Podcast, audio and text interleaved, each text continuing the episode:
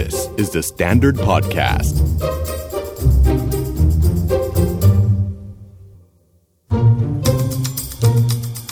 Are you okay? ก่อนจะเริ่มมาอยู่โอเควันนี้จะบอกว่า The Standard เขาจะมีช่อง The Standard Podcast แยกออกมาใน YouTube แล้วเพียวๆสำหรับคนที่อยากฟังแต่ podcast สนใจก็ Subscribe กันไว้ก่อนได้นะคะ เข้าเรื่องค่ะ แบ่งชัดเจนมากคือ เพราะวันนี้มันจะเป็นเรื่องที่สำคัญก็สำคัญแหละ เพราะว่ามันเกี่ยวข้องกับความสัมพันธ์ รูปแบบความสัมพันธ์ที่อยู่รอบๆตัวเรา แล้วก็หลายคนจะพูดความสัมพันธ์อย่างเดียวก็ไม่ใช่จริง ๆ แทบจะทุกอย่าง หลายคนมักจะโทษฟ้าโทษฝน โทษความซวยเวลาที่ตัวเองเจออะไรซวยๆบ่อยๆโหฉันซวยมากเลยเจอเจอแต่ผู้ชายชอบยืมตังค์แล้วชอบแบบ ใช้ความรุนแรงกับฉัน ฉันโคตรซวยเลยเจอแต่คนแบบนี้ ฉันโคตรซวยเลยเจอแต่สถานการณ์ซวยๆตลอดเวลาโดยที่ลืมไปว่าเฮ้ยจริง ๆ แล้ว มันถ้ามองอีกมุมหนึ่งคือ จริง ๆ เราต่างหากอาจจะมีบางอย่างที่ทำให้มันเกิดขึ้น เราต่างหากอาจจะเป็นคนที่ผลักดันให้มัน มีเหตุการณ์นั้นกับตัวเอง แต่เราอาจจะไม่รู้ตัว วันนี้จะชวนคุยกันค่ะว่าอุ้ยไอ้พวกความสัมพันธ์ซับซ้อน ล่มสลายพังบ่อยๆ เลิกคล้ายๆ กันทุกครั้งเลย หรือแฟนฉันหลายๆ คนว่าทำไมนิสัยเขาคล้ายกันจังเลย สิ่งเนี้ยค่ะมันเกิดจากอะไรแล้วเรามีส่วนเกี่ยวข้องกับตรงนั้นยังไงเรายังอยู่กับคุณวันเฉลิมคงคาหลวง ซึ่งเป็นนักจิตวิทยาการปรึกษาจากเพจ trust นักจิตวิทยาการปรึกษาคุยกันอยู่ค่ะ โอเค คุณวันเฉลิม หลายคนไม่รู้ว่าการที่เราเลือกคู่รักหรือว่าแฟน หรือคนที่เราไปชอบเนี่ย บางทีมันมันถูกผลักดันมาจากหลาย ๆ อย่างได้เหมือนกัน สมมติอะผู้ชายคนหนึ่งมีแฟนกี่คนก็แบบเป็นผู้หญิงคล้าย ๆ กันไม่ใช่ไม่ใช่แค่รสนิยมชอบแบบนี้ด้วยนะ แต่แบบอะคุยไปคุยมามีความแม่เหมือนแม่เลย เลือกแบบนี้หรือว่าบางคนแบบเลือกแฟนก็แบบมีความแบบคล้ายพ่อทั้งนั้นเลย ถ้ามันเป็น ความสัมพันธ์ที่เฮลตี้หลายคนก็จะปล่อยผ่านไปอดีแล้วก็ดีเลย แต่บางทีมันออกมาหน้าตาเหมือนเฮ้ยแบบความสัมพันธ์มันยุ่งเหยิงอีกล้วมันยุ่งเหยิงคล้าย ๆ แบบนี้อีกแล้วแล้วเขารู้สึกว่าไม่อยากจะยุ่งเหยิงแบบนี้แล้วค่ะ แบบแพทเทิร์นวงจรนี้น่าจะหยุดจบลง แต่ก่อนที่จะไปหาวิธีว่า เราจะระงับไม่ให้มันเกิดขึ้นซ้ำๆยังไงเนี่ย ถามหน่อย เกิดขึ้นยังไง เพราะอะไร อือหืออือหือขอใช้คำว่า ความเชื่ออีกครั้ง ความเชื่อ ความเชื่อของเหล่านักจิตวิเคราะห์ว่ามันต้องมีอะไรบางอย่างแหละ จากจิตไร้สำนึกหรือ unconscious อือฮึจริง ๆ อันนี้ก็ได้รับการศึกษาตั้งแต่ในยุคฟรอยด์แล้วนะฟรอยด์ค่ะพูดไว้กว้างมากกว่าการเลือกคู่รักด้วยซ้ำไปถึงการเลือกอาชีพอือฮึเป็น character หนึ่งเลยที่มาจากเอ่อในภาวะของ fixation หรืออะไรก็ตามแต่ แต่พอยุคสมัยมันเปลี่ยนเนาะเราอาจจะไม่ได้มองถึงขนาดนั้นและเออเราอาจจะมองในลักษณะที่ผิวๆแล้วค่อย ๆ แตะลึกๆลงไป แต่สุดท้ายและท้ายสุดเราก็จะเจอสิ่งที่อยู่ข้างล่างเสมอๆมันเหมือนเป็นประสบการณ์ที่เรามีร่วมกันกับพ่อแม่เนาะเพราะเขาเป็นบุคคลแรก ๆ ที่เราได้สัมผัสในการลืมตามาดูโลกใบนี้อือฮึอืม ถ้าย้อนคิดคำพูดที่ง่ายที่สุดก็คือ บางครั้งก็เป็นคติง่าย ๆ ว่า อยากมีชีวิตที่ดี ให้เลือกคนที่เหมือนกับพ่อเราให้เลือกคนที่เหมือนกับแม่เรา อ่านี่ไงแม่เราดีกับเราอย่างนี้ พ่อเราดีกับเราอย่างนี้งั้นก็เลือกเขามา อันเนี้ยครับก็เป็นกลไกหนึ่งอาจจะเรียกว่าเป็นกลไกการแทนที่ก็ได้เนาะ displacement เหมือนที่เราเคยคุยอ่าเหมือนแบบเราไม่สามารถจะเปลี่ยนพ่อมาเป็นสามีนป็นเราอืไม่อืไม่สามารถเปลี่ยนแม่มาเป็นภรรยาเราอืมงั้นเราหาใครสักคนหนึ่งที่มีความคคล้าล้ายยๆความอืมเหมือนกับเขามาแทนที่เขาอืมอ่าฮะมีความอบอุ่นเหมือนเหมือนกัน มีลักษณะนิสัยเหมือนกันท่าทีการพูด เหมือนเหมือนกันใดๆก็ตามที่เรารู้สึกได้เองว่า โอ้เนี่ยเหมือนจังเลยนะงั้นก็มาเป็นคู่ครองของเรา ซะเถอะ อืม แต่ในความเป็นจริงชีวิตมนุษย์มันก็ไม่ได้เรียบง่ายขนาดนั้นไม่บางทีมันแฝงไปด้วย ความโกรธ ความแค้น ความอยากเอาชนะ เมื่อเราเจอพ่อแม่ที่ทำร้ายเราผ่านการเลี้ยงดู ให้ความรู้สึกไม่เป็นมิตร หรือเป็นตัวอย่างที่เรารู้สึกแล้วว่า โอ้เนี่ยเป็นตัวอย่างที่ไม่ดีเลย ไม่น่าเอาเยี่ยงอย่างเลยอะเออเป็นตัวอย่างที่ฉันแบบไม่เคารพ ฉันไม่อยากเป็นเลยอืมแต่สุดท้ายท้ายสุดเราก็ยังมีคนที่คล้าย ๆ พ่อแม่ แวะเวียนเข้ามามาเป็นในชีคู่วิตเราอยู่ดีอืมหลายคนจะงงว่าอ้าวก็ฉันไม่ชอบสิ่งที่เขาทำกับฉัน แล้วทำไมฉันยังถึงจะไปเลือก คนคล้ายๆแบบนั้นเข้ามาอีกหลายคนแบบเออใช่ตรงเนี้ยเรานึกออกว่า มันน่างงมาก ถ้าไม่ชอบแบบนั้นแล้วเราจะไปเลือกคนแบบนั้นเข้ามาในชีวิตทำไมอืมฮึอืมฮึถ้าใช้ความเชื่อใช่ไหมชอบชอบระบุความเชื่อนี้เพราะว่าเทรนมาด้วยด้วยความเชื่อคล้าย ๆ แบบนี้ ถ้าเป็นความเชื่อนี้จะอธิบายยังไงคะ ครับด้วยในในพื้นฐานความเชื่อนี้อธิบายด้วย case study และประสบการณ์จะจะง่ายมากอ่าได้เอาะเป็นเคสที่เป็นตัวอย่างจะได้เห็นภาพอืมนะครับ ผมยอมรับว่านี่ก็เป็นเคสที่ผมว้าว เพราะว่าไม่คิดไม่ฝันว่าจะได้เจอกับตัวค่ะอ่าปกติเคยอ่านแต่ในตำราเนาะอืมเออขออนุญาตเรียกเขาว่าคุณเชอรี่แล้วกันนามสมมุติเนาะได้ค่ะเราไม่สามารถเปิดเผยได้เออไม่ไม่เปิดเผย เพื่อความง่ายในการสื่อสาร คุณเชอรี่เนี่ยเป็นผู้หญิงคนหนึ่งที่เข้ามาพบผมเนี่ยครับค่ะทีแรกเขาเข้ามาหาผม เพราะเขารู้สึกว่าเขาอกหัก เขาเจ็บปวด เขาไม่สามารถ move on จากความสัมพันธ์ได้อืมในตอนนั้นด้วยเนื้อหาที่เราคุยกันด้วยมุมมองอืมก็มองเป็นเพียงแค่โจทย์ว่าจะต้องออกจากความสัมพันธ์ที่มันดูเป็น toxic relationship อืมที่ผู้ชายกินเหล้าเจ้าชู้ สูบบุหรี่อืมเออเล่นยาอะไรก็ว่ากันไปอย่างเงี้ยครับค่ะตามลักษณะของสามีเขาอืมเออ เราก็มองว่า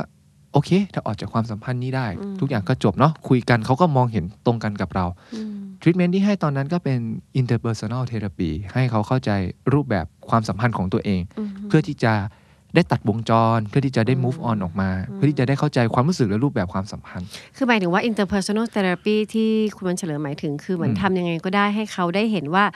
ความสัมพันธ์เขานั้นหน้าตาเป็นอย่างไรอือฮึรูปแบบเป็นอย่างไรอืมให้เขาเห็นภาพชัดขึ้น เพื่อที่พอเขาอยากจะมีความสัมพันธ์ครั้งใหม่เขาก็ได้เหมือนปรับโครงสร้างเหมือนปรับใช่แพลนครับอืมโมเดลอะไรอย่างนี้ชัดเจนใช่ขึ้นครับไม่ย้ำที่เดิมอืมอืมภาษาบ้านๆอาจจะพูดว่าให้เขาเข้าใจว่าปัญหาที่เกิดขึ้นน่ะมาจากรูปแบบการปฏิสัมพันธ์แบบไหนอืมอ่า เราเน้นมาที่ตรงนี้ไม่ได้มันเน้นเน้นที่รูปแบบของการปฏิสัมพันธ์ต่อกันใช่และกันครับอือหือทีนี้ก็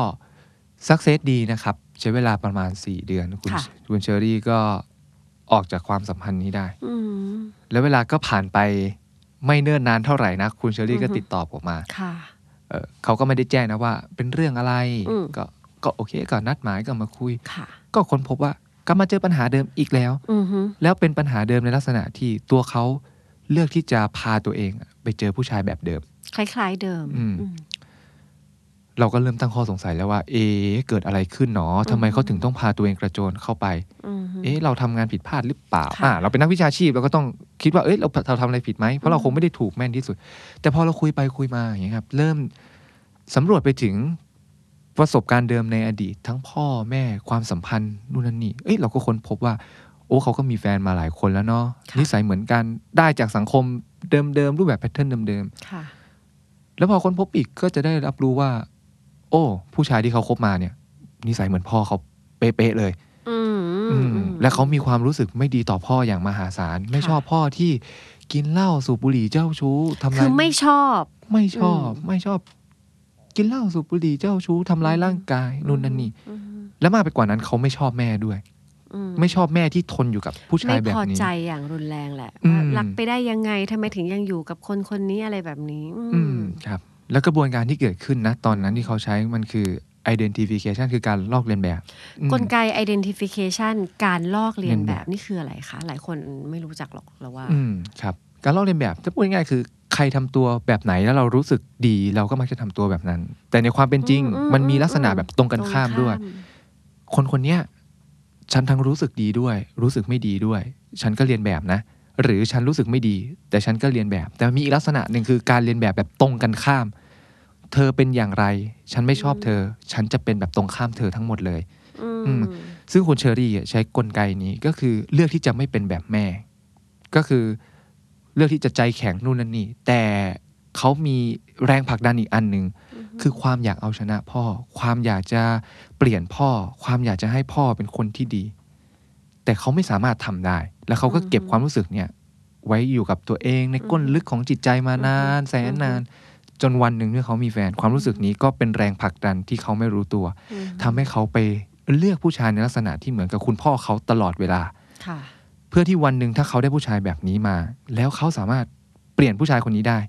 ทำให้ผู้ชายคนนี้เป็นแบบที่เขาต้องการเขาได้ก็ได้รับความพึงพอใจเพราะความต้องการนั้นถูกพบอืมอืมใช่ครับ แล้วเขาก็ได้ตอบสนองตัวเองว่า นี่ไง ฉันสามารถเอาชนะพ่อได้แล้ว ฉันสามารถเปลี่ยนพ่อได้แล้ว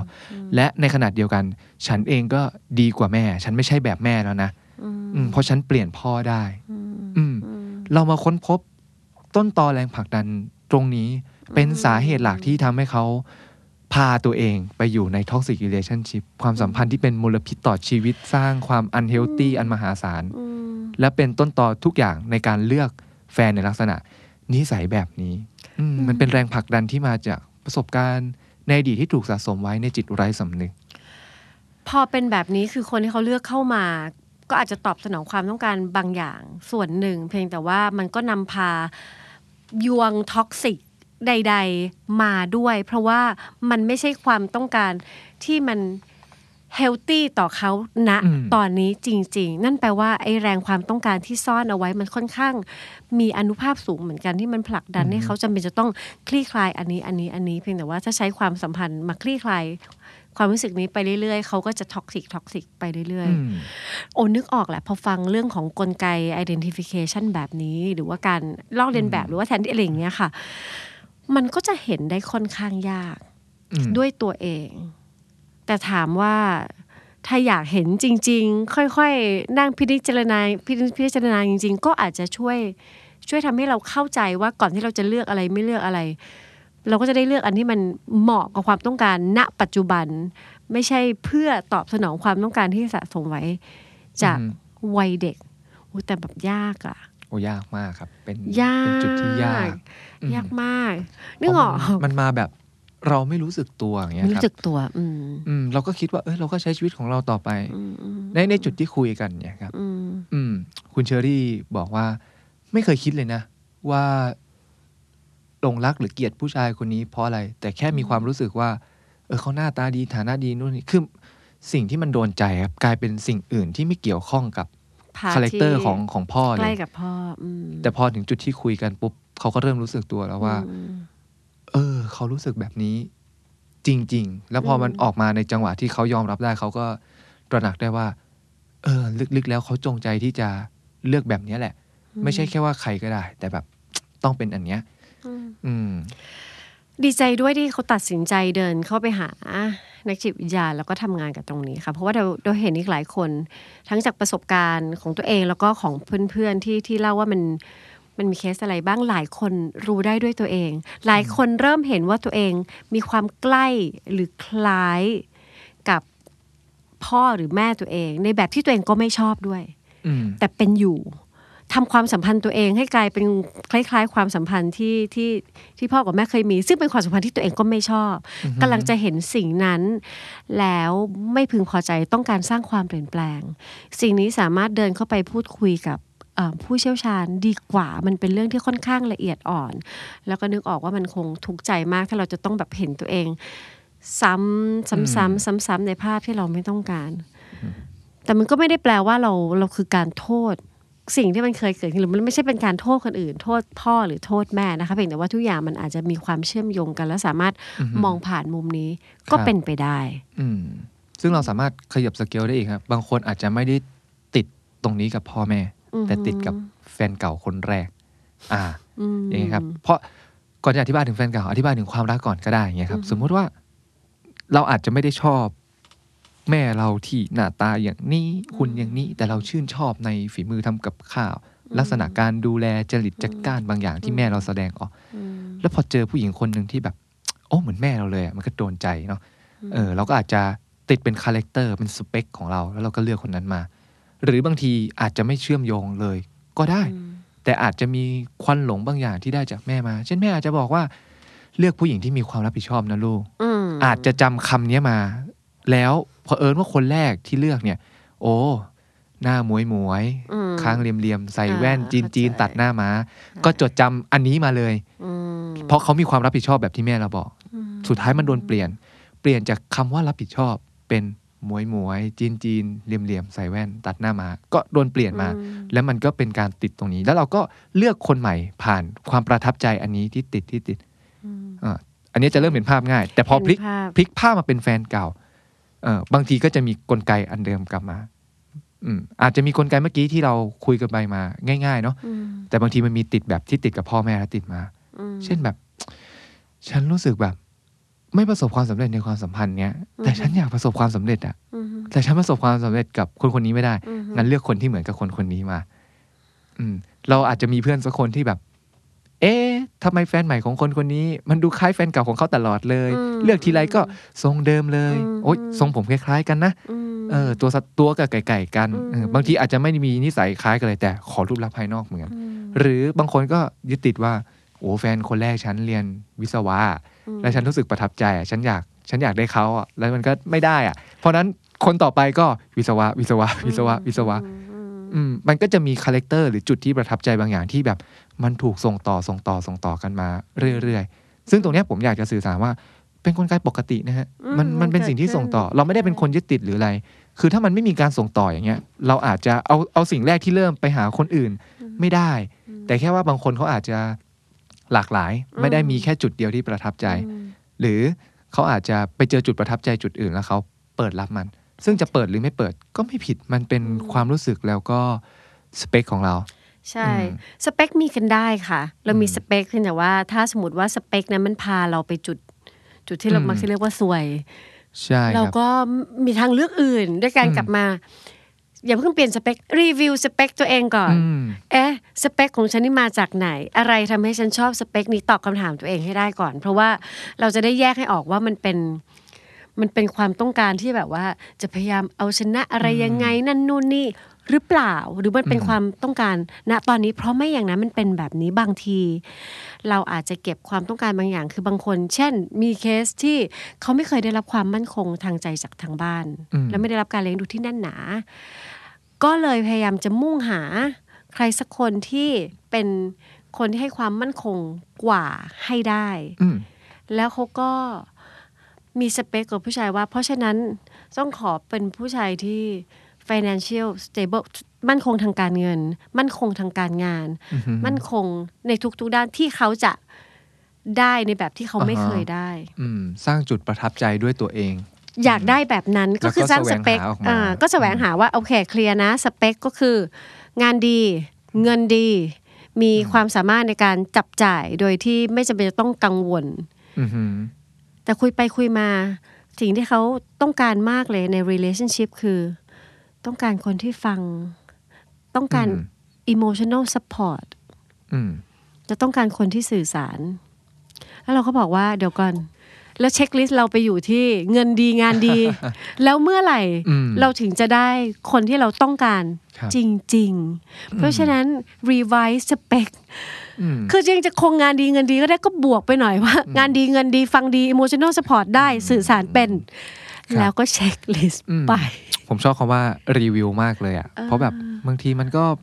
คนแรกที่ว่าดีอาจจะไม่ดีก็ได้เนาะแล้วตอนนั้นเราอาจจะ 3 ปีที่แล้ว ตอนนี้เราโตขึ้นแล้วอีก 3 ปี เพราะฉะนั้นใช่สเปคเราเปลี่ยนเป็นเรื่องธรรมชาติบางทีความต้องการเราเราเปลี่ยนอย่างอย่างจุดที่เราสร้างขึ้นมาว่าเป็นงานดีเงินดีอะไรอย่างเงี้ยค่ะบางทีมันอาจจะดูเหมือนแบบแฟนตาซีอะแต่แต่แฟนตาซีแล้วไงก็ฉันชอบ ฉันก็จินตนาการขึ้นมาฉันอยากเลือก ก็อยากได้ก็แต่ไม่มีปัญหาแต่พอเลือกแล้วคนพบอีกอย่างหนึ่งว่า เออเออความมั่นคงที่ว่าไม่ใช่ความมั่นคงทางชีวิตเว้ยเป็นความมั่นคงทางจิตใจใช่ต้องฟังด้วย support ใช่เพราะฉะนั้นอันเนี้ย พอรีวิวปุ๊บรีไวซ์ด้วย แล้วก็เอามันเอามาเพิ่มไปเติมแล้วบางทีอาจจะต้องแบบปรับลำดับปรับว่า priority นิดนึงเอออันไหนปรับอันดับปรับใหม่หนึ่งอ่าฮะเราอะเจออันนี้เว้ยเรามหัศจรรย์มากคือเราเป็นนักแสดงละครเวทีด้วยครั้งหนึ่งเราไปเล่นแล้วอยู่ในกระบวนการที่พุ่มกับโยนคำถามมาให้นักแสดงทำงานกับตัวเอง ซึ่งเป็นฟรีไรติงที่บางทีเป็นเทคนิคที่นักจิตวิทยาอืมหรือว่าคนที่ทำงานกับจิตใจก็ใช้ แล้วมีเวลาจำกัด ก็โยนคำถามง่าย ๆ ว่าแบบ ความฝันคืออะไรแล้วให้เขียนไม่หยุดเลยนะ มือห้ามหยุดเลยอืม เขียนเขียนเขียนเขียนเขียนเขียนเขียนแล้วตอนนั้นเราก็เขียนว่า เราต้องการคนรักที่อบอุ่นเคารพแล้วตอนนั้นเราก็แบบมีแฟนไว้เราก็รีไวซ์ว่าเฮ้ยไม่ใช่คนปัจจุบันเลยว่ะเราก็แบบอ๋อมีหน้าความสัมพันธ์เราถึงหงุดหงิดตลอดเลย เพราะเราไม่ได้ในสิ่งที่ลึกเราต้องการ อยากได้จริง ๆ จากความสัมพันธ์อืมแล้วพอหลังจากนั้นพอเราเคลียร์แล้วว่าเราต้องการอะไรจากความสัมพันธ์ ซึ่งไม่ได้มีสปงสเปคสเปคไอไอสเปคทั้งหลายนั่นแหละมันแหมมันไม่ work สักอย่างอะไรเงี้ยเราก็อนุญาต revise ตัวเองได้นะอืมเพราะว่าอะไรถ้าเรายืนยันแล้วว่าเราอยากไม่อยากวนกลับไปที่ที่เดิมที่เราเวียนมาจนแบบว่าสามารถพูดได้ว่า been there done thatแล้วมันแต่มันก็ไม่เท่มันเหนื่อยครับเราก็รีวิวแล้วก็รีไวซ์แล้วก็ ใคร่ครวญกับมันใหม่อืมเซตใหม่ เริ่มใหม่อืมผมว่ามันรีผมว่าเซ็มัตนมันมันเปลี่ยนได้อะเนาะได้ได้จนถ้าเทียบกับตัวเองตอนนี้ผมแบบว่าบางทีแบบอืมเจอคนในสเปค แล้วก็เผลอชอบไวมาก จนตอนนี้แค่แบบ ชอบคำว่าเผลอชอบอะใจเย็นเออๆเรื่องผมใช้คำว่าเผลอชอบใจน่ะ มันพรึบอยู่แล้วคือแหแบละบเนาะรู้รู้เลยว่าไม่ต้องเป็นเธอคนนี้หรอกทรงเนี้ยมา ยังไงก็ชอบ เพราะฉะนั้นแบบ แต่เราก็คิดว่าเรายังไม่อยากจะเปลี่ยนสเปคอันนี้มหรืออมแต่จริง ๆ เราไม่อยากชบฟิกสเปคอะแต่มันเป็นความประทับใจที่เราเคยมีอะเพราะนั้นเผลอชอบไปแล้วไม่เป็นไรชอบไปก่อนม่เรชอบไปแล้วก็อนค่อยๆ รอดูตัวตนของเขาเอออ่าเนี่ยเปลี่ยนได้อ่าอืมอ่าไม่อ่าไม่ต้องลงลึกให้มันด้วยยืดหยุ่นหน่อยอืมค่อยๆ ยืดหยุ่นกับตัวค่ะเองในขั้นเบื้องต้นอืมอ่าแล้วถ้าเกิดแบบมันราบลื่นอะมันก็อาจจะไปต่อได้ แต่ถ้ามันติดก็อาจจะเป็นอีกโจทย์หนึ่งที่ต้องค่อยๆ มองดูอะเนาะค่อยๆดูไปเพราะมัน